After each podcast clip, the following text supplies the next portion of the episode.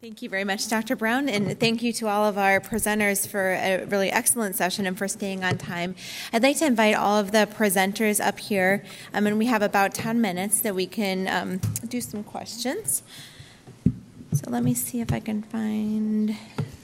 Thank you.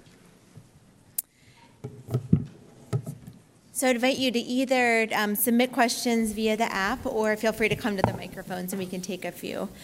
Um, while we start to look for them, I have one question I would like to start with uh, Dr. Brown. This is maybe more of a hypothetical question, but if you have a patient, and this is something we have been discussing at our institution a lot, if you happen to get a Richter's patient to a CAR T cell trial and get them into a CR, would you consider transplanting them after, or would you think that you would watch them? You know, I think I would probably transplant them if they were very young and fit you know, as they got older and less fit, there would be a variation in that. But just because we don't have the durability data mm-hmm. yet. Yeah, that's what we had kind of been thinking too. Unfortunately, again, mostly hypothetical. Yeah. yeah right. So a follow-up question to that. I wonder with the uh, data for the uh, venetoclax plus uh, R-EPOCH, how much of the uh, the benefit do you think is actually the venetoclax making the the Richter cells themselves more sensitive? Versus just the ability to clear out the marrow and enable the delivery of the chemotherapy? So, you know, we were able to deliver the chemotherapy, but it did have still about a 30% rate of febrile neutropenia. There were still significant issues with that. And I know Matt wants to speak because he's going to be testing that. I don't know if he has data yet with his BH3 profiling technique. Yeah, I mean, that's, that's an ongoing area of investigation, and I, I, think we don't really know the answer yet. I think we did certainly see a fair amount of toxicity from the R-EPOCH, particularly in the older patients uh, who had poor marrow reserve. So one of the thoughts moving forward, you know, maintaining this idea of chemosensitization with venetoclax, but maybe de-intensifying the chemotherapy component, uh, and that's something we might explore in the next phase of the trial.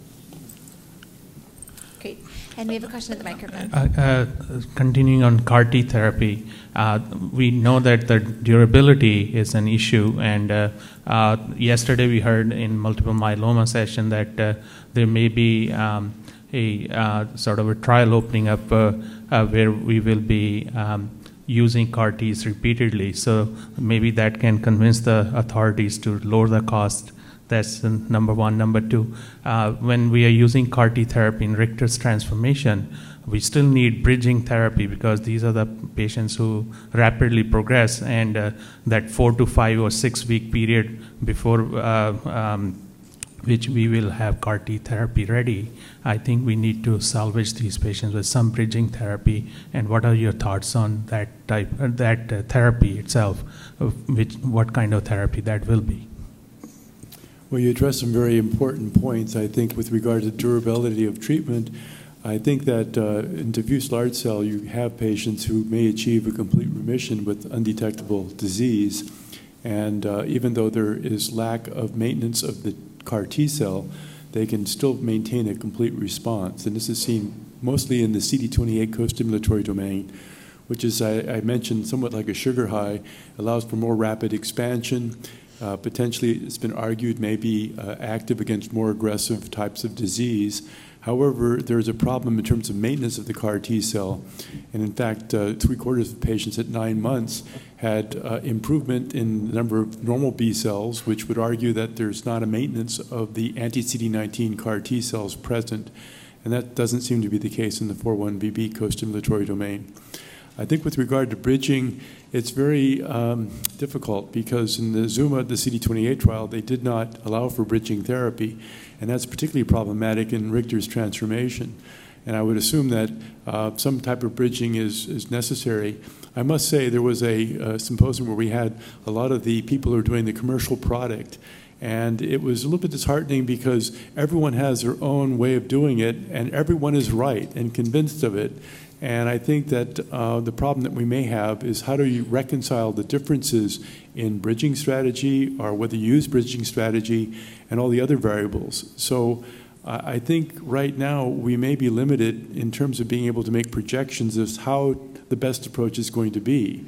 And that's a little bit discouraging. I think we need to think about how we introduce these third, fourth, and sixth generation uh, of CAR T cell uh, obviously, there are potential toxicities involved, But I do think we'll need to do it for such entities as Richter's, which even for CAR T cells is problematic. Great. Dr. Wright? Yeah, I want to congratulate all of uh, the speakers for excellent discussion of very rarely used, uh, uh, handled topics. My questions are for uh, Sylvia about the practical place for Notch 1 in the clinical practice of people treating, managing CLL. Because her discussion was excellent, but it did not leave us with any clear idea what to do with the Notch 1 positivity.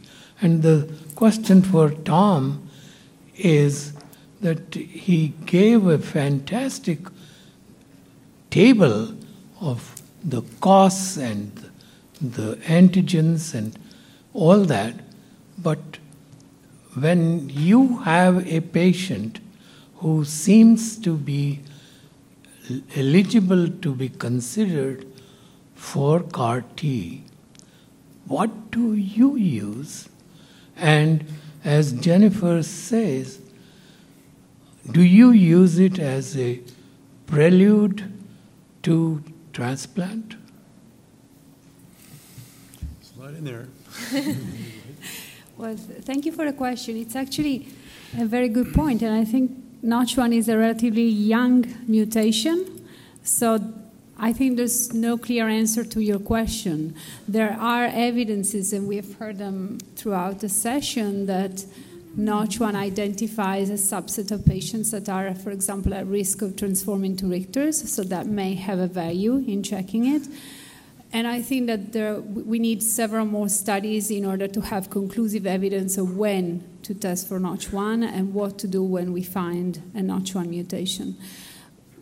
I, I also have to say that I come from Italy, where we have a public health system that essentially cannot afford costs of monitoring or checking all these mutations. So we are looking at very limited subset of patients, and we are uh, um, we are using the mutations that really make a difference.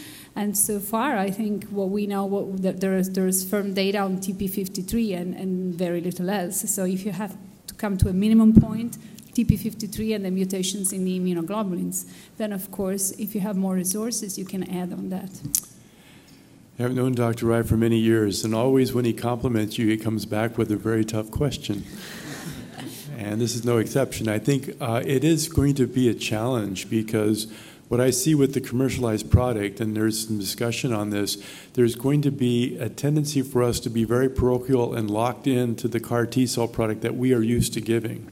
And it's going to be a little bit of a cottage industry, I'm afraid uh, it's going to be challenging to compare one product with the next because of all the variables that I mentioned. And so this becomes a problem in terms of looking at complete response rates, duration of response, and so forth. I think to try and evaluate this, we certainly have to look at toxicities. Uh, however, the complete remission rate is really the key in terms of how many patients are achieving complete and deep remission that lasts for a long time uh, with ab- absence of detectable minimal residual disease. I think that would be one metric for comparing all the differences between strategies, but as you know, that there are problems in doing that type of comparison. Great, thank you. And Dr. Coleman? Yeah, uh, Richter syndrome continues to be the bane of our existence in this setting. Um, I was wondering if anyone had considered adding polatuzumab uh, to EPOCH instead of EPOCH R, I mean, EPOCH P, as since uh, the antibody is directed at the B cell receptor. Anybody? It sounds interesting. I'm not aware of anyone doing it. Yeah, I think it's a great idea. Uh, and secondly, um, uh, with those patients who have the Notch1 abnormality, I was wondering if anyone had considered adding an HDAC inhibitor in light of what Dr. Deaglio's had presented to us. I'm sorry, I missed part of the question. perhaps considering using an HDAC inhibitor uh, in those patients who had a Notch1 abnormality and transformed, in light of what Dr. Deaglio had presented to us earlier. Nobody? We- We've done it in, in, a, in, a, in a cell culture plate, and it worked, but I've no experience of. Well, we got to come up with some new stuff, folks. Thank you. And we have a couple of questions that have come in via the app. Um, one I wanted to pose to the group. Is there any data on Notch1 mutations predictability for venetoclax response?